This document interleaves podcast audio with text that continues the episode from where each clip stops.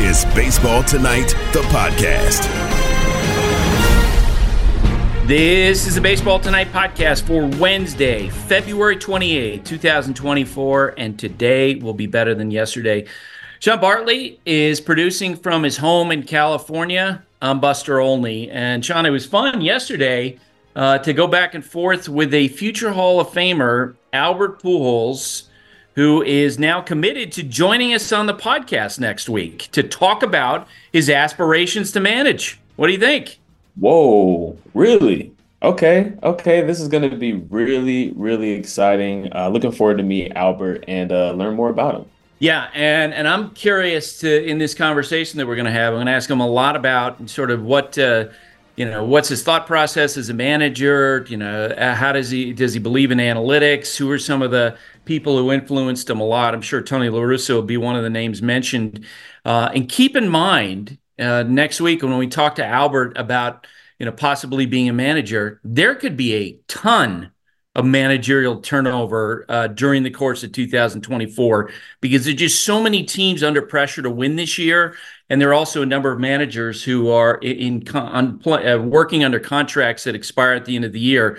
Alex Cora, Aaron Boone, Oli Marmol, uh, Dave Roberts. Just a, a, lot of pressure on a lot of managers, and I, I would expect that Albert Pujols is going to be in that mix uh, during the course of the summer as we get to the fall. All right, some news and notes before we go today. We got a great podcast lined up. We have team previews uh, with the Arizona Diamondbacks, the defending champion uh, Texas Rangers. You're going to be hearing from Steve Berthieume, who does play by play for the Diamondbacks, uh, as well as Evan Grant, who covers the Rangers for the Dallas Morning News. We're going to be talking with Jake Peavy. I got some superlative questions for him. Uh, and we'll talk about Justin Verlander's effort to win 300 games.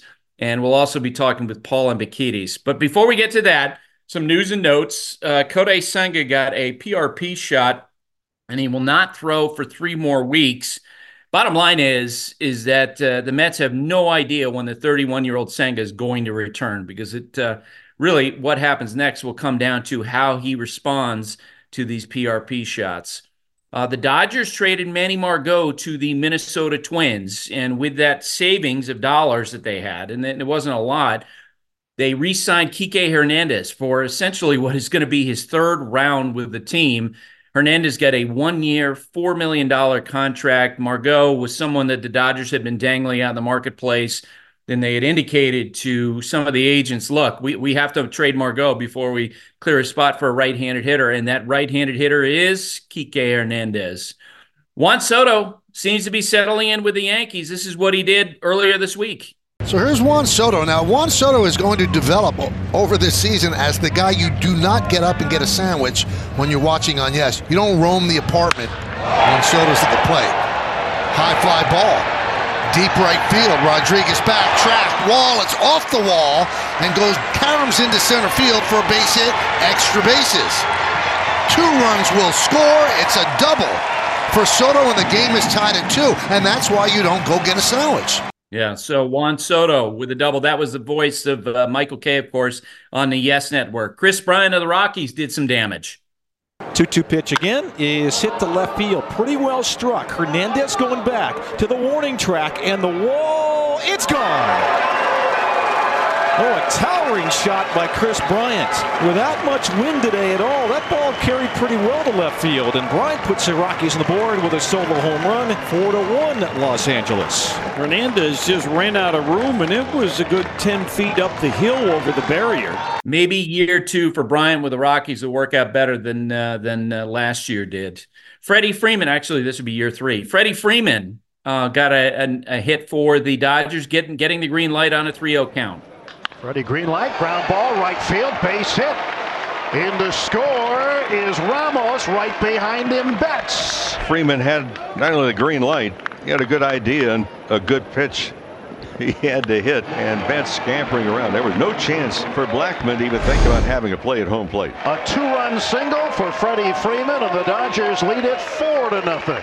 That was Tim Neverett uh, of course, on play by play, Rick Monday is the analyst on the Dodgers radio network. And one other uh, personnel note Brandon Crawford, longtime shortstop of the Giants, has signed with the St. Louis Cardinals. They, of course, have Masyn Winn penciled in as shortstop. Plus, they've got Tommy Edman on the roster. So it's unclear exactly how this is going to play out. Sean, what else you got? We got another big day on the College Game Day podcast. Be sure to check that out. Spotify, Apple, Mu- uh, Apple Music, YouTube, uh, wherever you uh, like to listen to your podcast. Jumping into the numbers. This is Hembo Knows on Baseball Tonight.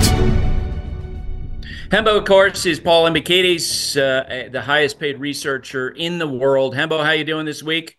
Buster, I'm doing great. Nothing's better than turning on MLB Network on a on a fe- February afternoon and seeing actual baseball players doing actual things. I can finally put aside for the time being my Ken Burns documentaries, which is what I always watch in January and February, and see the real thing, Buster. It happens every spring, and it is a delightful sight to behold. All right, I'm pushing back on you already. Nothing's better than turning on MLB. How about turning on ESPN next week?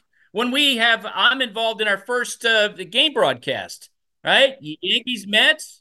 I thought you were going to say turning on ESPN this week and learning about how the Cowboys might approach their offseason, how the Jets might address their offensive line, whether or not Kirk Cousins is going to return to the. Oh, I'm sorry. I'm sorry. This is a baseball podcast. yeah, that editorial comment was by Paul Hembekides. I had nothing to do with it. Okay. All right. Uh, let's do some over and unders. I love doing this every spring. I'm always fascinated by the projection systems uh, because you know and I know, and I always think the fan reaction's funny because you'll see a you know an ardent fan of a team go, "Oh my God, it's so biased. It's against my team." These are mathematical formulas for the most part, right? I mean, your projection system, mine, Sarah's, those are not mathematical systems. But when we talk about PECOTA, uh, we talk about uh, some of what the teams do internally. Those are based on math equations. Give me some over unders uh, that uh, really intrigue you if you were a betting man. Yes, if and only if. I have two overs written down and two unders, and I want you to react to each, Buster. Uh, my first over I'll give you from the American League, and it is the Red Sox over 79 and a half wins. At the 100 um, game mark last season, this team was six games above 500 with a plus 41 run differential. They were playing good baseball um, through two thirds of the season. So how do they avoid the same fate? How do they avoid that late season collapse? Well, I think the Tyler O'Neill and Vaughn Grissom addition actually makes them a top five, top five lineup in baseball. And that's not just my opinion. That's the opinion of Fangraphs as well. They project the Red Sox to average 4.9 runs a game, which ranks fifth, sandwiched between the Yankees, we know they'll score runs, and the Rangers, we know they'll score runs. So the question is, can they fake it in run prevention? I think the answer is yes, or at least they can approach average. Their defense will be better. And if they do wind up signing Jordan Montgomery, which is my expectation, this is a team that I view as having a coin flip chance to make the playoffs. Yeah, if and only if they sign Jordan Montgomery, I'm with you on the over. Okay. Uh, because I do think that that's a front office, especially within the context of the American League East, where you have the Orioles, you have the Yankees. I think the Yankees are going to have a big year, and I think the Orioles are one of the best teams in the American League uh, and the Blue Jays are very competitive. I think this uh, in the first year of Craig Breslow, I think they will be inclined to blow it up. If it's if they're just kind of muddling along around 500, Kenley Jansen, Tyler O'Neill, guys like that on short-term deals, I think they're going to go, and that might affect that. But I I would take the over if they sign Jordan Montgomery.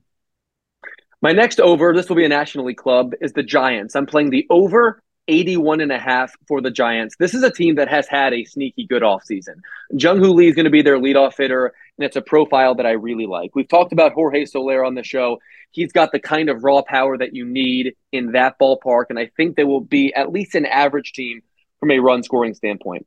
They're going to prevent runs like they basically always do. They have a legit ace at the front of that rotation, and the defense is satisfactory, and it will be better than that if they wind up signing Matt Chapman, which I think is on the list of options. The most important point to make, though, is that they're going to add not one but two impact arms sometime this summer. Buster Alex Cobb will be ready at some point, and so will Robbie Ray. When you add that to the additions that they made in Jordan Hicks and some of the some of the studs that they have in that bullpen, I actually see a very good pitching staff front to back and one that can hold the fort before they get fully healthy. So I'm playing the Giants at over 81 and a half wins this season. Yeah, I don't have a strong feeling about them. Like I'm hearing from you know different evaluators when they signed uh, Lee, the feedback I got from other teams was, yeah, he's not that kind of player. He's not. Hmm. He's not. A, he's not worth as much as what they paid him. They think there's going to be an adjustment period there. And the other thing too is that just, I guess it's uh, years and years and years of watching pitchers come back. I count on nothing. Like I assume that you know, in the case of Robbie Ray, there might be a, a setback of some kind. I just think that's you know that's part of what they have. I feel the same way about Texas Rangers, by the way. You know, who have all these guys that are that uh, coming back from surgery. All right. I got a couple unders for you, Buster. I'm going to start with the American League under here, the Blue Jays. I'm playing the Blue Jays at under 87 and a half wins. My question for them is where are all the runs coming from? Yeah. How are they going to score? I have a lot of questions about the lineup, including is Justin Turner going to hit righties? Is Cavan Biggio actually an everyday player? Is Dalton Varsho going to hit this year? Is IKF an everyday player? Is is Kevin Kiermaier at this point anything aside from a defensive specialist? I think the bar for for Vlad Jr and for Bo Bichette to clear is super high. I think the bar for that pitching staff, that starting rotation, is super high. When you have that many question marks in your lineup, I think it lowers the floor of your team. And I think what it then requires is for the best players on your team to all exceed expectation. It's possible, but 87 and a half is a big number. And what I believe, Buster, will be the single best division in the whole sport. That's why I'm playing the under Blue Jays 87 and a half. I would go over, but not by hmm. much. Uh, to your point about, uh, you know, it's a tough division, so I, I don't think they're going to be a dynamic team. But I think the early indications that we're getting out is that Alek Manoah took his conditioning very seriously. And he's someone, you know, picking up two, three miles per hour on his fastball. That would be difference making with him. And Vladdy Jr., you know, I guess it's once every three years. He can't comes in. He's in incredible shape. He knows he's going to have a big year. I, I think those factors are real. I think they're going to be over slightly. Fair let enough. Me, let me last... you. Let me throw sure. a couple at you. Uh, Please, some some mm-hmm. uh, over unders that really intrigue me. One, uh, Orioles at 90 and a half, according to what you sent. That's from ESPN Bet. Yes. That's right. Okay. I've got the Orioles over 90 and a half. I, mean, the team won 100 games last year. I don't know how, you know, you add Corbin Burnes, and I get it. There's questions about Kyle Bradish, but I think with ownership, uh, now probably being willing to spend at the trade deadline. I don't know how you go, you know, 10 games worse than last year. And, and more than that, if you're talking about taking the under. What do you think?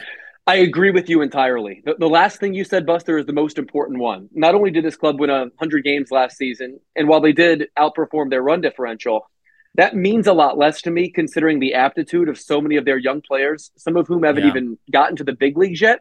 And so if they wind up in a position at the trade deadline where they feel like they should go for the gusto, where they should go to win the division, should make trades, no team has as deep a stable of prospects as the Orioles do. We've seen with the Corbin Burnes trade that they're they're willing to at least crack that door open.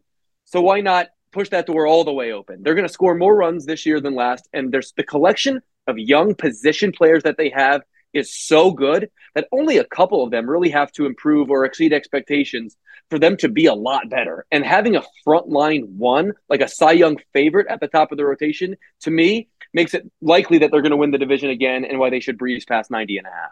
And the other, the Philadelphia Phillies, your Philadelphia Phillies, the over under 89 and a half. Uh, I spoke to uh, one executive who told me that his team's internal projections for the Phillies were at 86 but he agreed with me like that's a crazy low number for several reasons. One, I think they're going to be a better team than they were for a lot of last year because they got the worst outfielder in baseball out of the outfield. You know, Kyle Schwarber now a full time DH. I think that's difference making. I think Bryce Harper will be healthy from the beginning of the year. He'll be in the lineup. Uh, I think that's difference making. And here's the biggest factor for me. And I, you know, covered the 98 Yankees who were so motivated when they thought they they failed in an opportunity in 97 in the playoffs they came back with a vengeance the next year. And you know we heard from Alex Coffey covers the phillies said players are really focused. And i think that's exactly right because they knew they spent their whole winter uh, knowing that in october last year at the beginning of first half of it they were the best team in baseball and they kind of blew it. And i think that's going to drive them this year. What do you think? So it, I think that 89 and a half is about the right number. I think the Phillies are likelier to win 90 something games than 80 something games. It's just not one of my favorite numbers on the board. Uh, keep in mind, and this is something that I emailed you earlier in the week. One thing that I strongly consider when projecting out what a team might what a team might finish during the regular season is what might the roster look like by the end of it. And so what I what I do is I take a look at the top prospects in the team system in double and triple A, and I ask myself, how many reinforcements do you have? In the case of the Orioles, the reason why I think the over is easy is because they have like major league ready studs that can contribute now. What you see is basically what you get with this Phillies team. And I think what you get is a 90, 91, 92 win club, but there's not a whole lot of that. The Phillies aren't the kind of team that can withstand, say, an unexpected amount of attrition really well. It's also an older team, Buster, and baseball is not an old man's game anymore. They're not they're not ancient, but there are enough players that I think are likely to regress year over year to where I'm not going to blow through that projection. And the last point that I'll make is that the Atlanta Braves are considerably better over 162, and so the Phillies won't have to chase regular season wins. The Phillies will merely be content being the wild card one. All right, as we've seen them do in the past. And so that's why I think the Phillies will be better than a 90 win club even if they only win uh, 90 games, if if that makes any sense. Okay. You know what? I think we need a side bet. And yeah, I want you to bet against your Phillies in the side bet. Okay. the rule the rule number one of fandom. I'm breaking it today. Okay, very nice. Uh, all right, some other things I want to talk to you about. Chicago Cubs. I said in the podcast the other day. I think with the addition of Cody Bellinger, they are prohibitive favorites in the National League Central. What about you? What do you think? I think I think prohibitive is a is a strong word, but I think the word significant is certainly accurate. The Cubs are the best team in the NL Central. Semantics aside, the Cubs should win that division. They're they're over understated 83 and a half, which still feels low to me, Buster. And in looking up and down the depth chart, I think the likeliest reason why is because I'm not sure Vegas is totally sold on the lineup. I think they're going to score as many runs as last season, but I'm not sure they're going to score more because they don't have – they don't have like thumpers. They don't have players that are going to swing your win probability a ton at bat to at bat the way that some other teams in that class should. I think they'll pitch well. I really know for sure that they're going to catch well. And the bullpen has also improved. By the way, Craig Counsell is, in my judgment, as you know, the best manager in that whole league. And so they're going to win more games than they should if, if, if not only because of him. But there are some empties at the bottom of that lineup. And if they don't wind up getting a Cody Bellinger season like they did last, I think you could ask yourself, where are all those runs coming from? And if, say, the Reds perform to their 70th percentile outcome and some of their young players really uh, improve year over year, I could see that team taking over the National League Central. But I do agree with you. The Cubs should be a significant favorite to win the Central. And I would take the Cubs before I took the other four teams in the field. So, Hem, I'm going to throw a curveball at you. I, I, must say that you know I've had a lot of conversation with uh, with rival agents, and man, there is some celebrating going on over the Bellinger contract. They feel like Scott Boras, you know, this he finally it stuck it to him. He blew this one. I, I kind of look at it like I think this contract for Cody Bellinger is pretty good. Like I, I think what what got messed up was the projections. Like I think the projections for him were way high. And so for him to walk out of this with uh, a, a, contract of $30 million for this year, $30 million guaranteed for next year, $20 million in year three, plus he has the ability to opt out of the contract. Hembo, I think that's the contract he should have gotten. Like I, I, when I saw the projections last fall, and there were some into the mid 200s, I was like, wait a second, this is a player who has inc- has had incredible valleys like really bad performance to the point that the Dodgers, the team that drafted him, the team that believed in him, the team that he won an MVP with, they not tendered him, right? And, and so they moved on, and that wasn't that long ago. Uh, so not only did he have the valleys, he also has missed a lot of games. The last time he played 150 games was in 2019. He, he had a terrific year last year, no doubt about it but he played in 130 games last year. Like when I saw the contract, to me, that was a lot closer than a lot of the absurd projections we saw at the beginning of the winter. What do you think? Yeah, I like the yeah, I like the way that you approach this. Um, Cody Bellinger had a great year, but Cody Bellinger had a flawed profile, has a flawed profile, and and general managers now are are too smart to be hoodwinked by one year in which Cody Bellinger goes 2020 with a 300 average and plays good defense because over the previous two seasons, he had a 66 OPS plus. He was he was genuinely 66? one of 66. 100 is average. I mean, he was genuinely one of the worst players in baseball. The Dodgers punted on Cody Bellinger, and so like you're not going to have not, not to mention the fact that last year very valid questions about whether or not his baseline was sustainable because of so much batted ball luck. Now we can have a conversation until we're blue in the face as to what whether or not we should accept some of the hard hit and BABIP stuff at face value.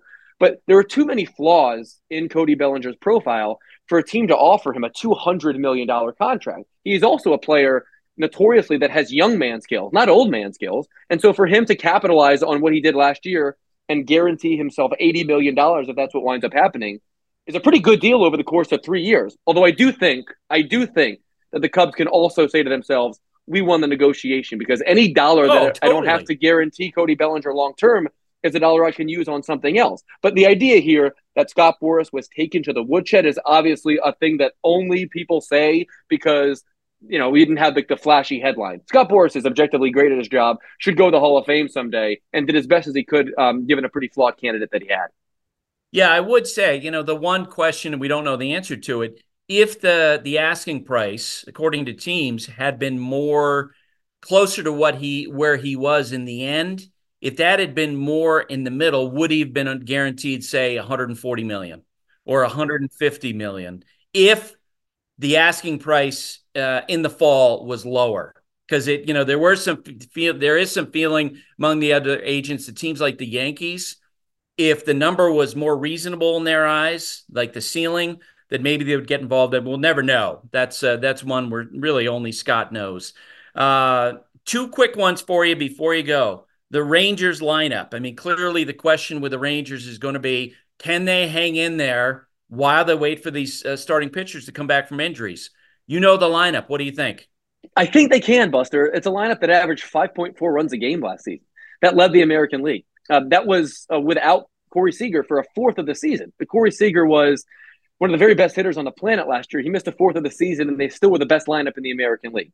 You're also getting a full season of Evan Carter, who demonstrated over the last month of the season and then in the playoffs that he is ready to be an impact player right now, a value positive, top of the lineup player that they didn't have last year. The X factor for me is Wyatt Langford, their first Yes. round pick from last year, who is Yep. an absolute freaking stud. I mean, that guy is what they look like. And if he is actually ready to contribute and be a league average or better hitter right away, there's nothing stopping this lineup from scoring 900 runs this season. They're going to be ridiculous. And so by the time you get to the trade deadline and you're talking about Scherzer back and you're talking about the DeGrom back, this team's loaded. I, I think they're much more in line with the Phillies than they are the Braves. Uh, the, the the Rangers will be content winning 90 or 92 games and having their reinforcements in place by the time we get to October. And last one, we had Alex Bregman on the podcast the other day. He was very detailed in talking about the effort he made to increase uh, his exit velocity, you know, his bat speed and getting it through. And I thought it was cool. You know, I mean, he's basically going in with a goal of increasing by 10 miles per hour. And I finished that conversation thinking about someone who has a really, and you know this better than I do, a really simple swing. And he has a lot of experience and he has a great approach. I'm buying in on the idea he's going to have a monster year as he heads into free agency. What do you think? It's one of the best interviews you've ever done. I thought it was absolutely fascinating. And the numbers pop off the page. I think you're going to love these. So, what I looked up was uh, Alex Bregman's launch angle by where he hits the baseball. All right. Eh, When he hits the ball to right field, it's 30 degrees. Right center, it's 26.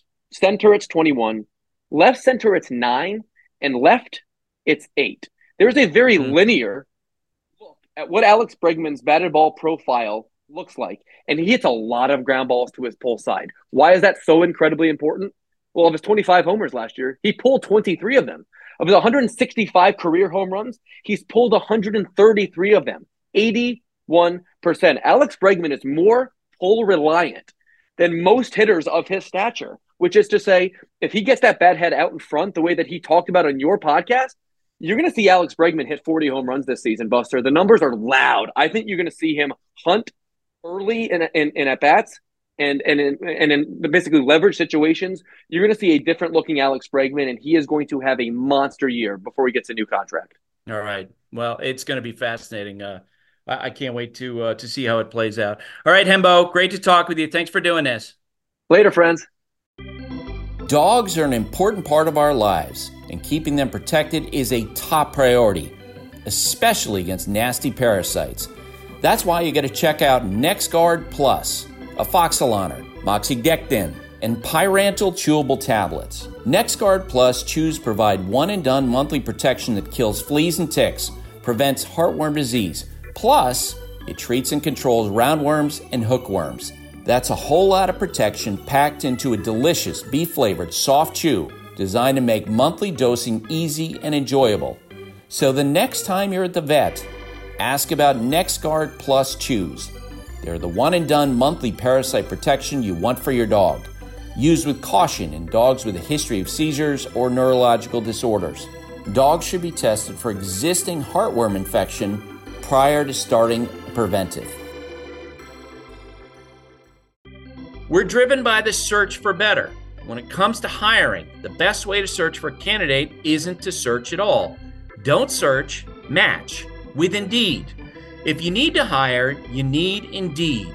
Indeed is your matching and hiring platform with over 350 million global monthly visitors, according to Indeed data, and a matching engine that helps you find quality candidates fast.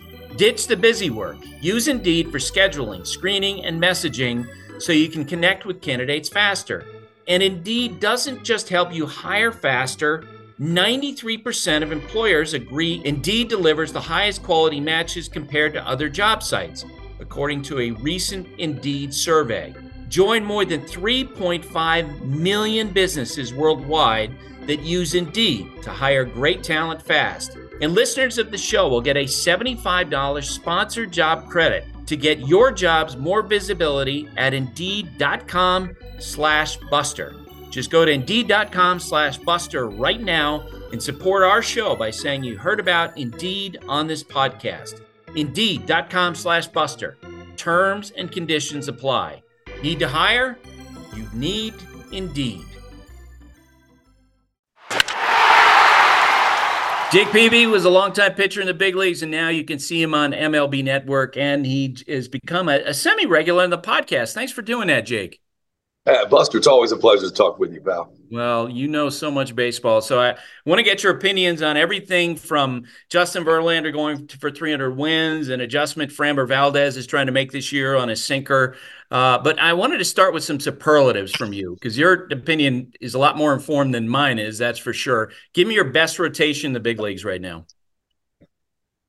I, the best rotation in the big leagues right now for me, I, the Dodgers are certainly coming you can't ignore what they do And at full strength. They're in the question if don't hop over to the top spot, but it's the Braves and the Phillies, Buster. When you talk about the depth, having two studs up top that you count on. For me, Strider and Fried take a little bit of the edge over Wheeler and Nola for the long haul of the regular season. I think the upside can be more. You talk about postseason. I don't know who's been better than the Phillies guys, but then you talk about Chris Sale slotting in a third slot and potentially uh, Chris Sale is a good friend of mine, as you know. He's motivated to finish out his career in a way um, that I believe he's got a chance if health will allow him to be really good.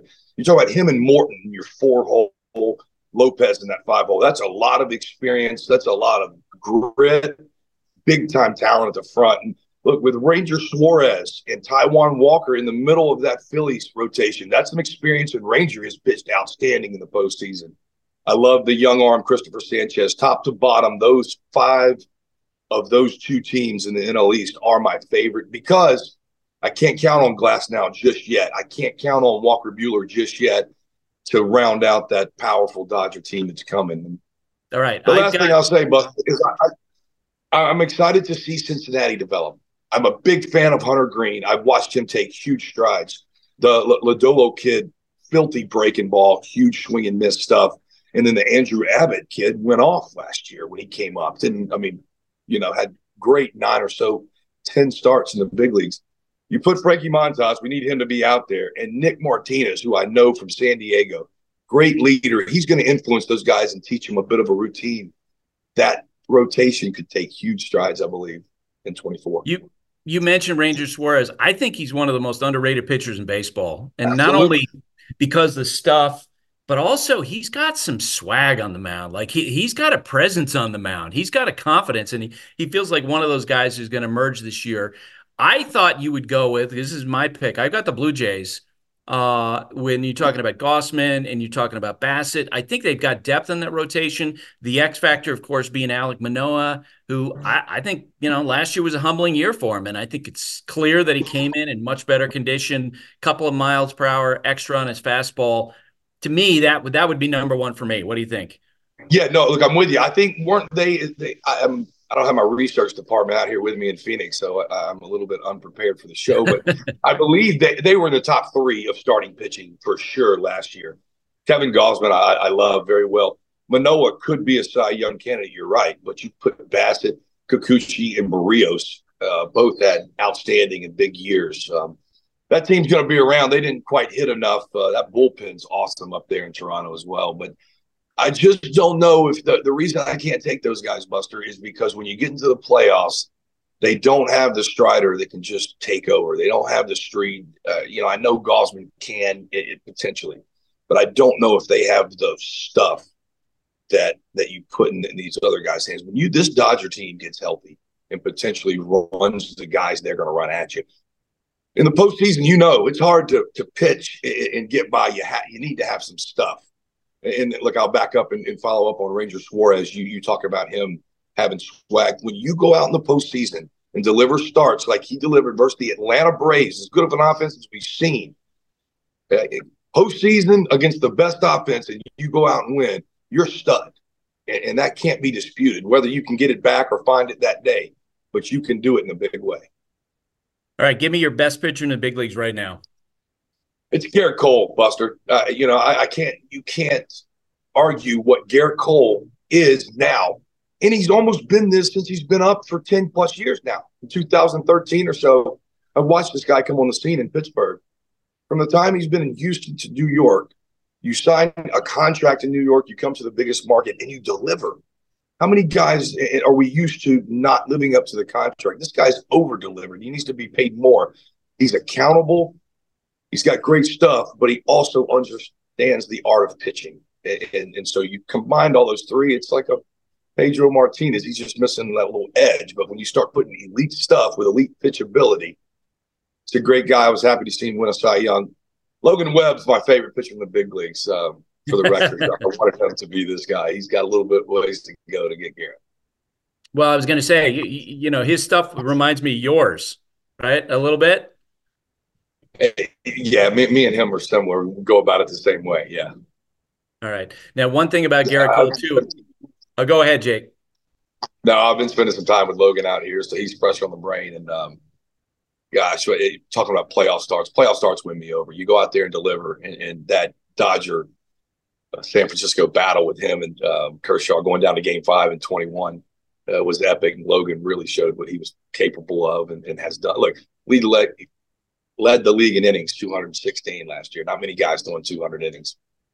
No, not at all. Uh, you mentioned about Gerrit Cole. Another factor why I think he's the best pitcher in baseball is that he's a leader.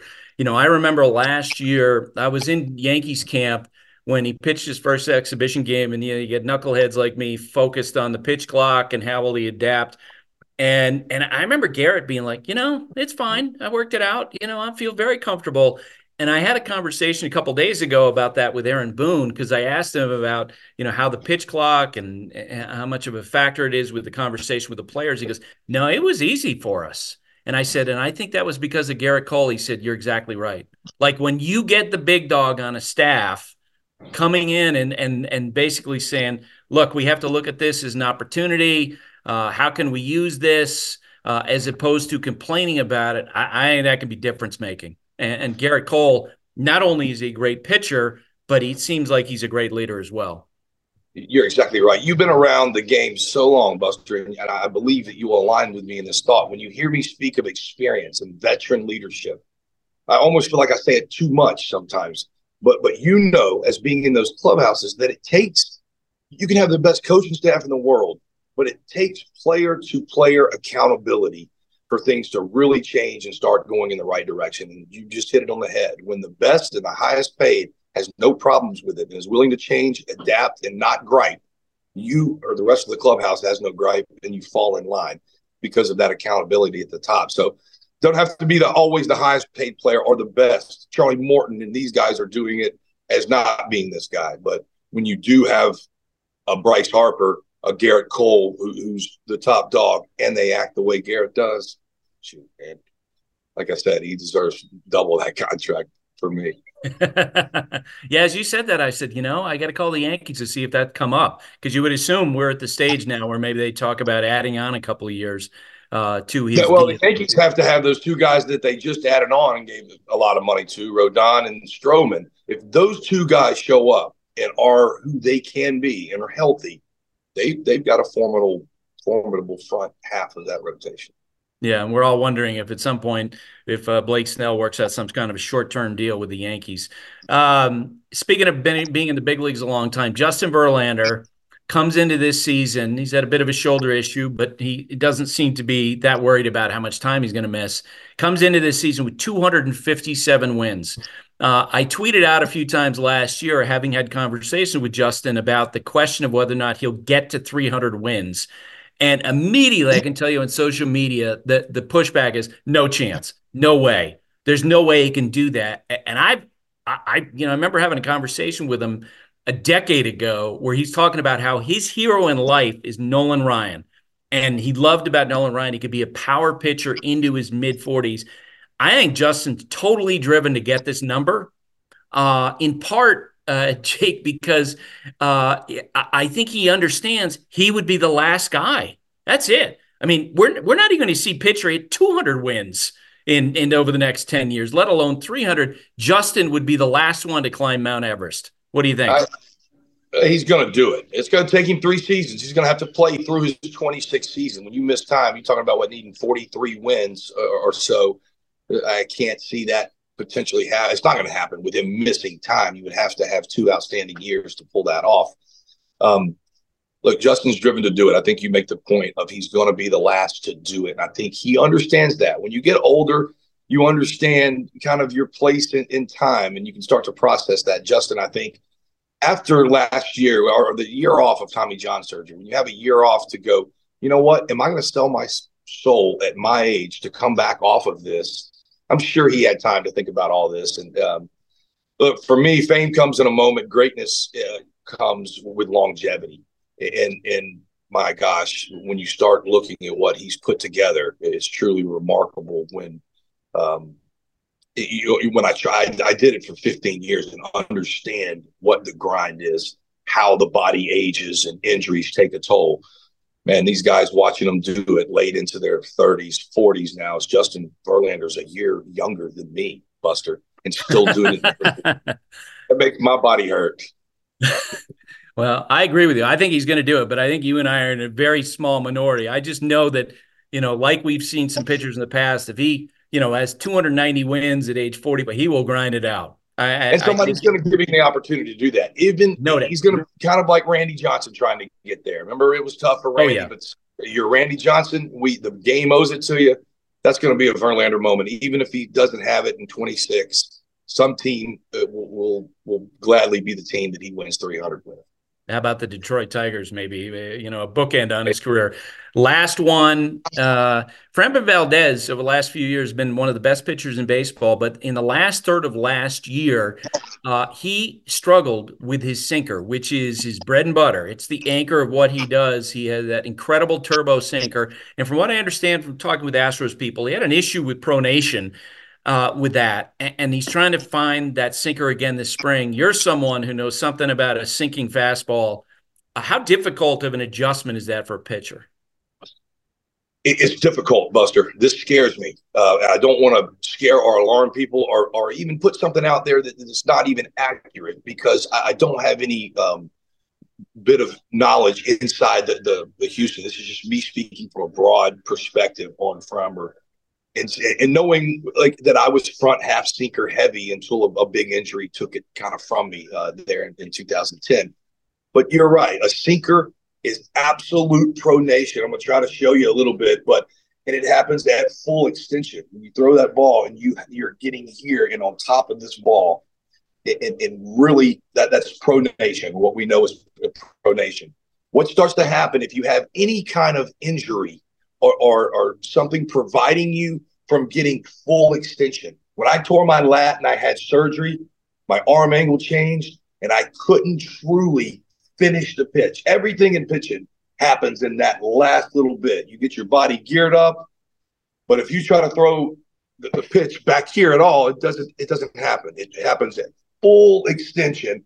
The ball cuts, the ball sinks, finger pressure, and at the, you wouldn't believe of how much its extension plays a part in the way the ball acts. What it makes me think that he's dealing with something. Framber has been as reliable and thrown as many innings as, as anybody over the last few years. Yeah. What I do know is that takes a toll and catches up at some point in time and starts to play havoc with your body. So what I would think is Framber's probably dealt with some issues, pitched through them.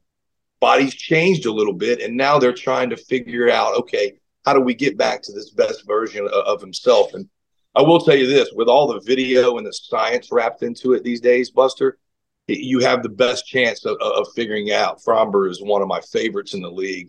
When that sinker's going with that curveball and a changeup off of it, look, he, he's a number one starter and is as good as anybody in the game. So I hope he gets it back.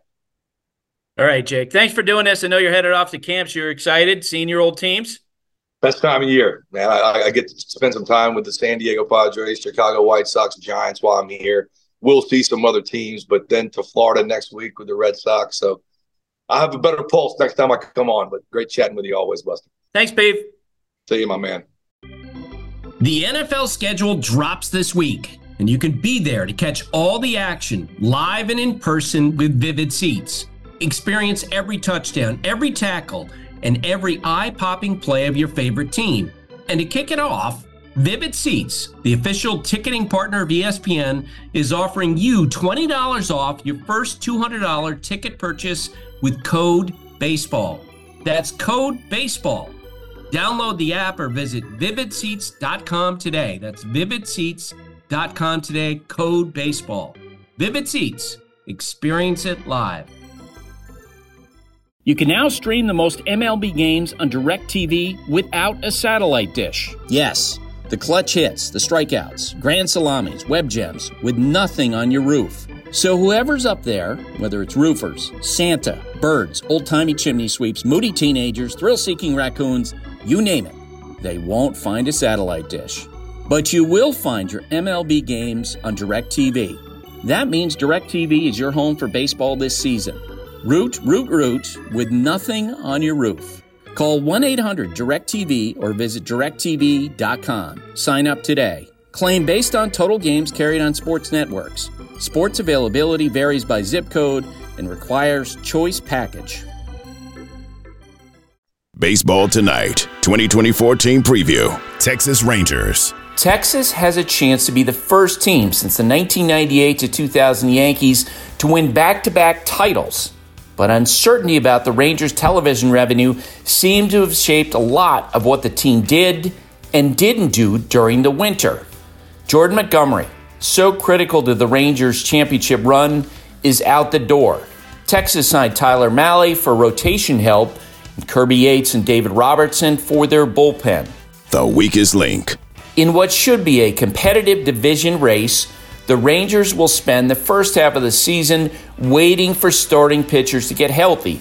Max Scherzer, Jacob DeGrom, Tyler Mahle will all spend significant time on the injured list before joining the rotation, so long as they don't have any setbacks. If Texas can stay close with the Astros and Mariners into June, this could be a very dangerous group down the stretch.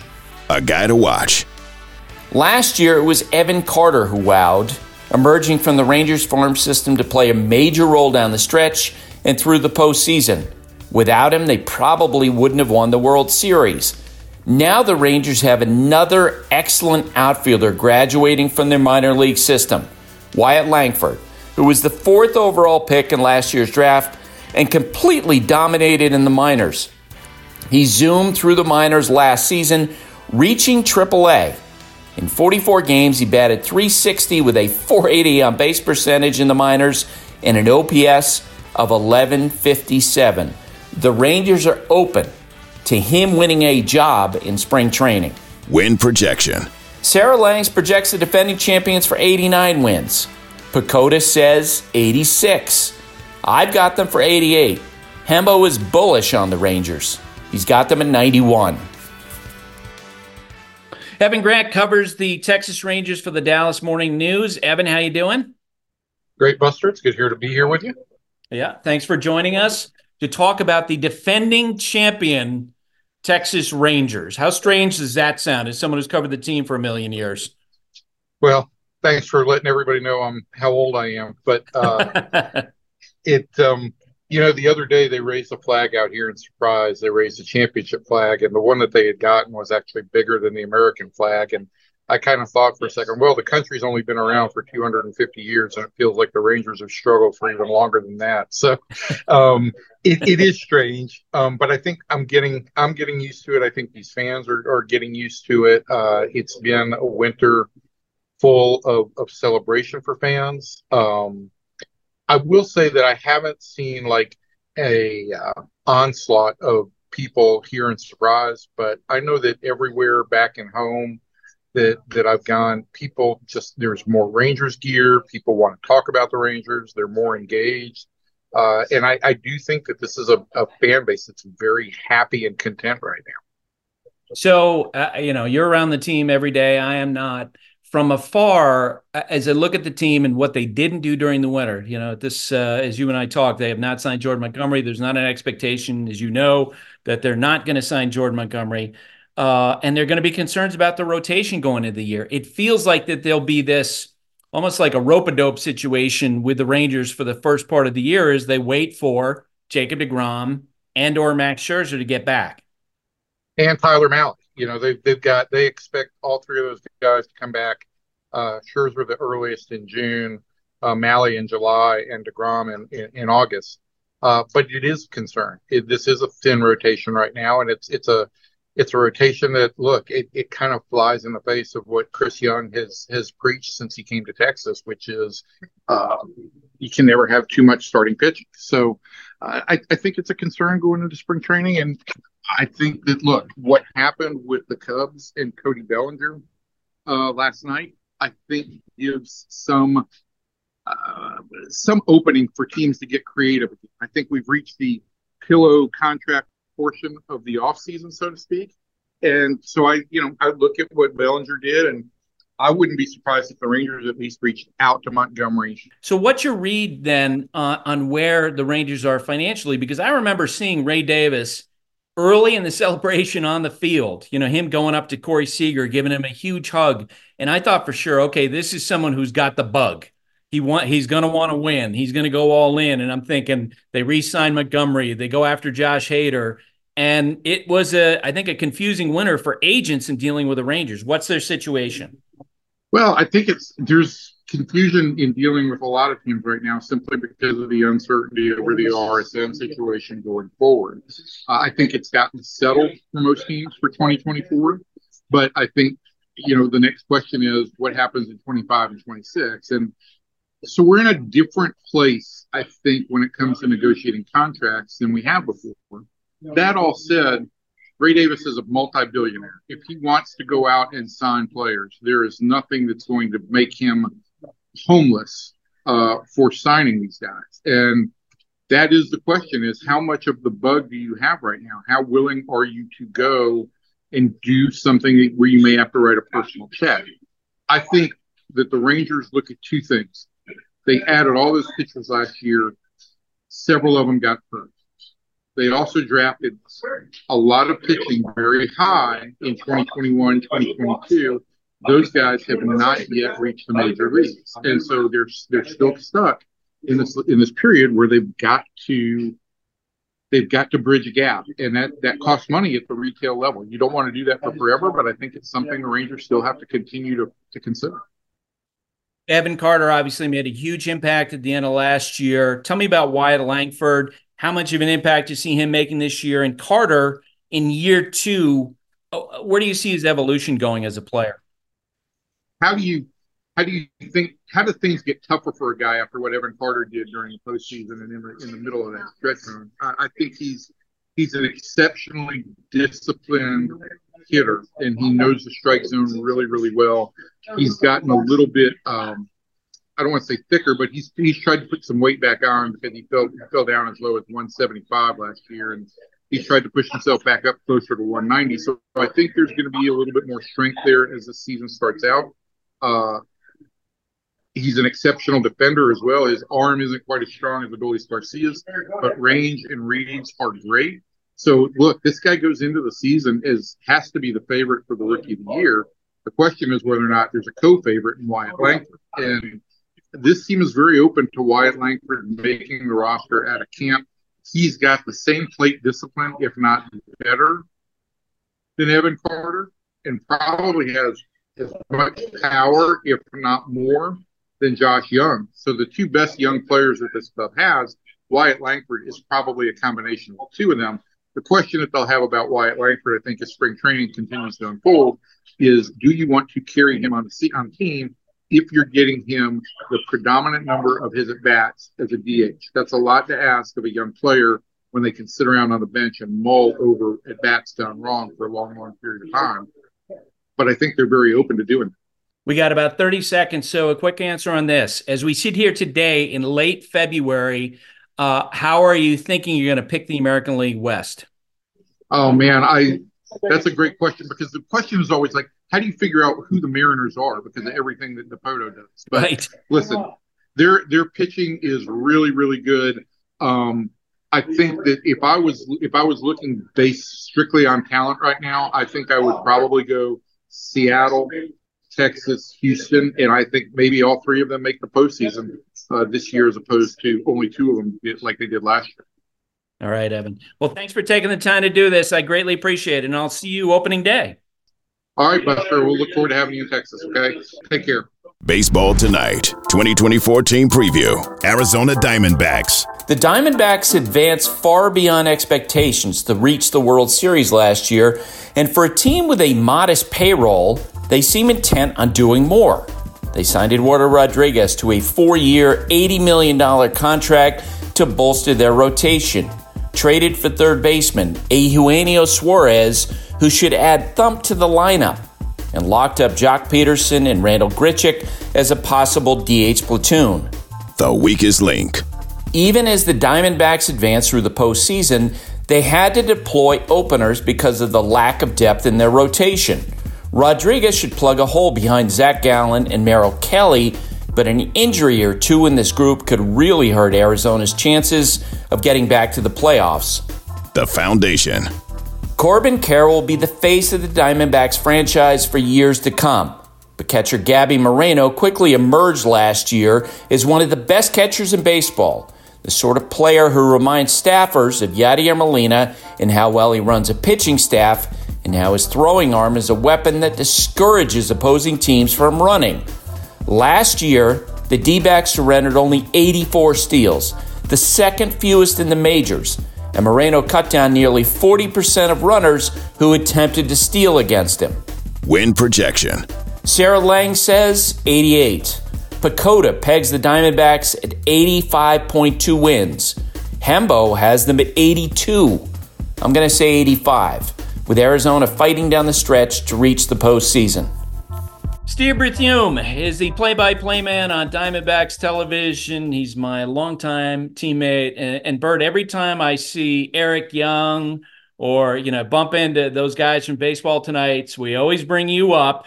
You know about the days working with Bert on those uh, late on those late Baseball Tonights. 12 years at ESPN was doing that show. And, and it's the same for me, Buster. I saw you at the World Series. And no matter where I go, I see Doug Glanville or I see EY coaching and Eduardo and Singy and everybody. And um, it, it, was such a great experience. And uh, it's been something that I can take with me as, as I go from ballpark to ballpark. So I'm very grateful for that. But you had a great experience last year. Diamondbacks reached the World Series.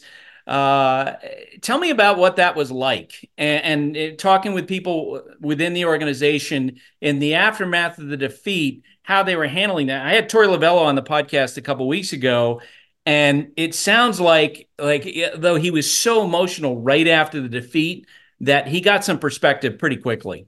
Yeah, he said he was going to curl up in a ball and suck his thumb and eat ice cream, and, and apparently people from all over the country started sending him ice cream. Um, so he got to eat that all winter. It, it was it was amazing considering how bad we were in July and August. I mean, at one point, the Diamondbacks had lost 25 out of 32. They'd lost nine in a row, and things, after being what, 16 games up over 500, they were three games under and had lost the division lead, and it looked like they were going to spiral right out of any postseason contention. But when things were at their darkest, Mike Hazen made some moves, got some got Tommy Pham and Paul Sewald and some other guys, and it worked out really well. And boy, they rallied.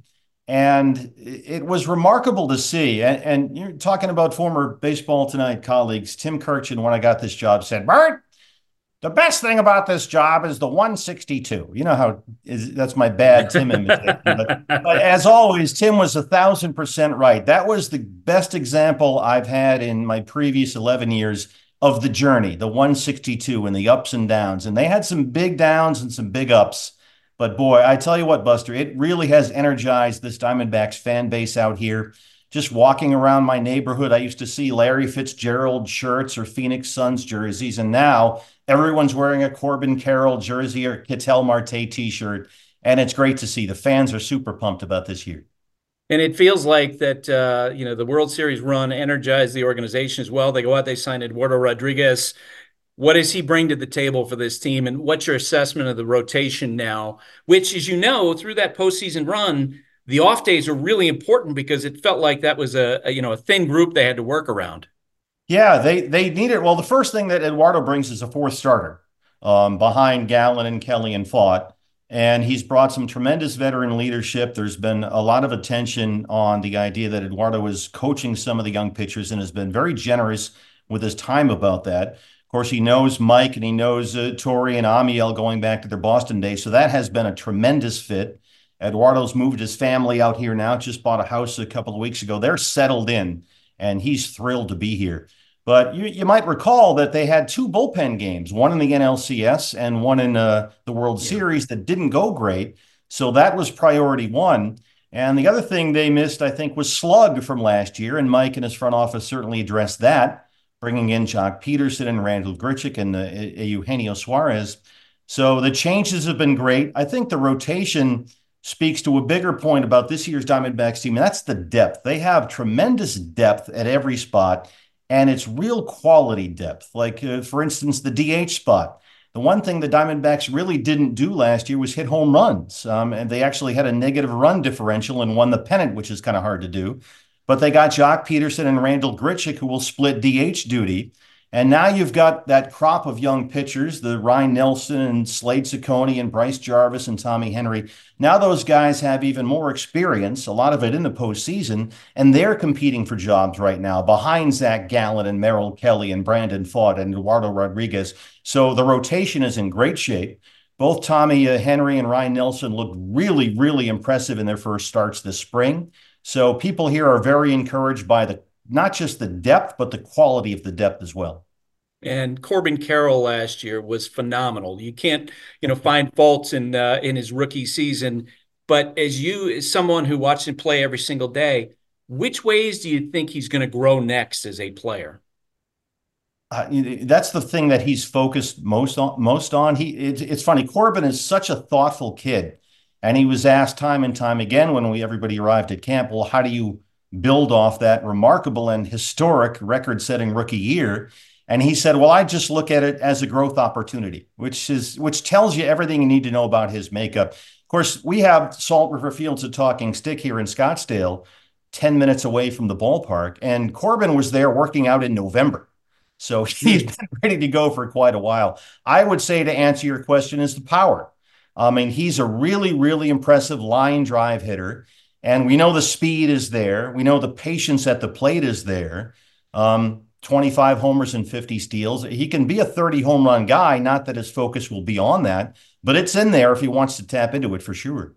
Well, and he seems like one of those guys who will use the experience that he gains to know in certain strikes, uh, ball strike counts against certain pitchers, he's going to take his shot to take a big swing. He's, you know, he walks around um, on the road with a, carrying a chess set.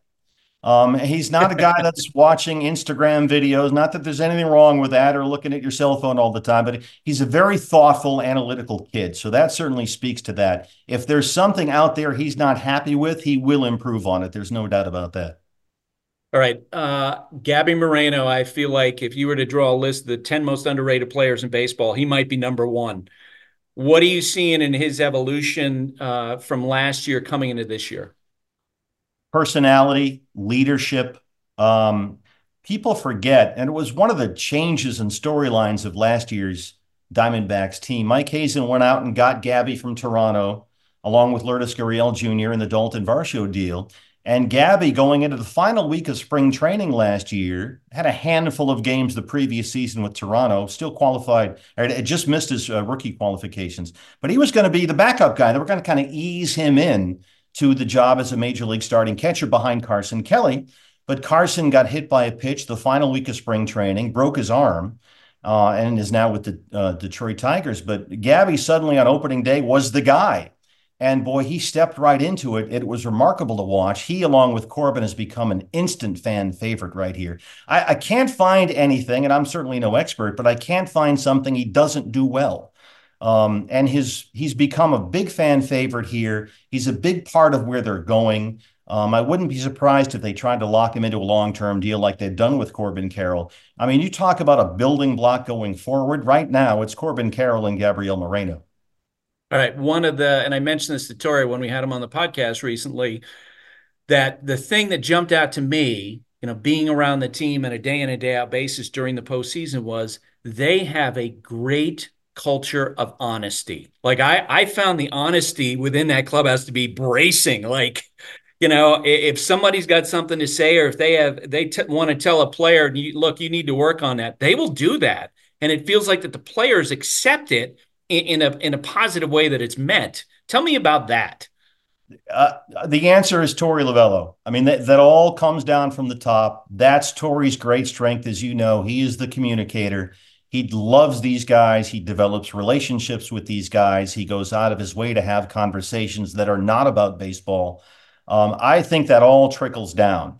And when you go through what the club did last year, when it looked like they were going to spiral out of control in late July, early August, and not make the postseason after leading the division for so long. Um, boy, it got they had some dark days, and Torey will tell you that. But that's where that that generates the honesty, and I think that's a byproduct of everything they went through last year, the high highs and the low lows. And boy, it really worked out nicely. But uh, everyone's accountable. There's no secrets, and the communication that clubhouse is second to none, and it all comes yeah. from Torey it feels like the Padres look last year could have used that. That's yeah, me speaking. you know, it was the opposite extreme. It, felt like the Padres were the, the t- passive aggressive team in baseball. Uh, yeah, for, from a distance, the pieces didn't seem to fit there, but boy, they, they're dangerous as ever. So we'll see what happens this year. All right, Bert. Good to talk with you. Uh, thanks for your time, and I can't wait to see you uh, down the road. Look forward to it, buddy. Great to see you. Bleacher Tweets.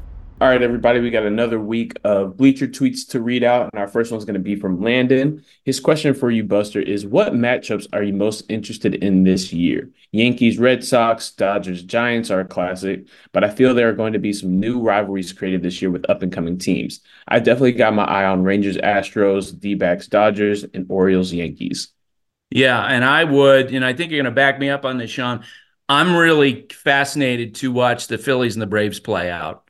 Like I was talking to Paul Hembekides about, um, you know, how I think the Phillies are going to be a lot better than their projections. I'm going to pick the Braves to win the division, but those games are going to have a special intensity because of how, uh, you know, the Phillies have knocked out the Braves the last couple of years. Hey, Buster, I'm David from Texas. If, jo- if John Fisher were to suddenly give you the athletics and all of his money, which is $2.9 billion, what would you do to fix the A's? First and foremost, and David, I love your question. Uh, first and foremost, I would make a deal with the city of Oakland. Put the team in Oakland, keep them there.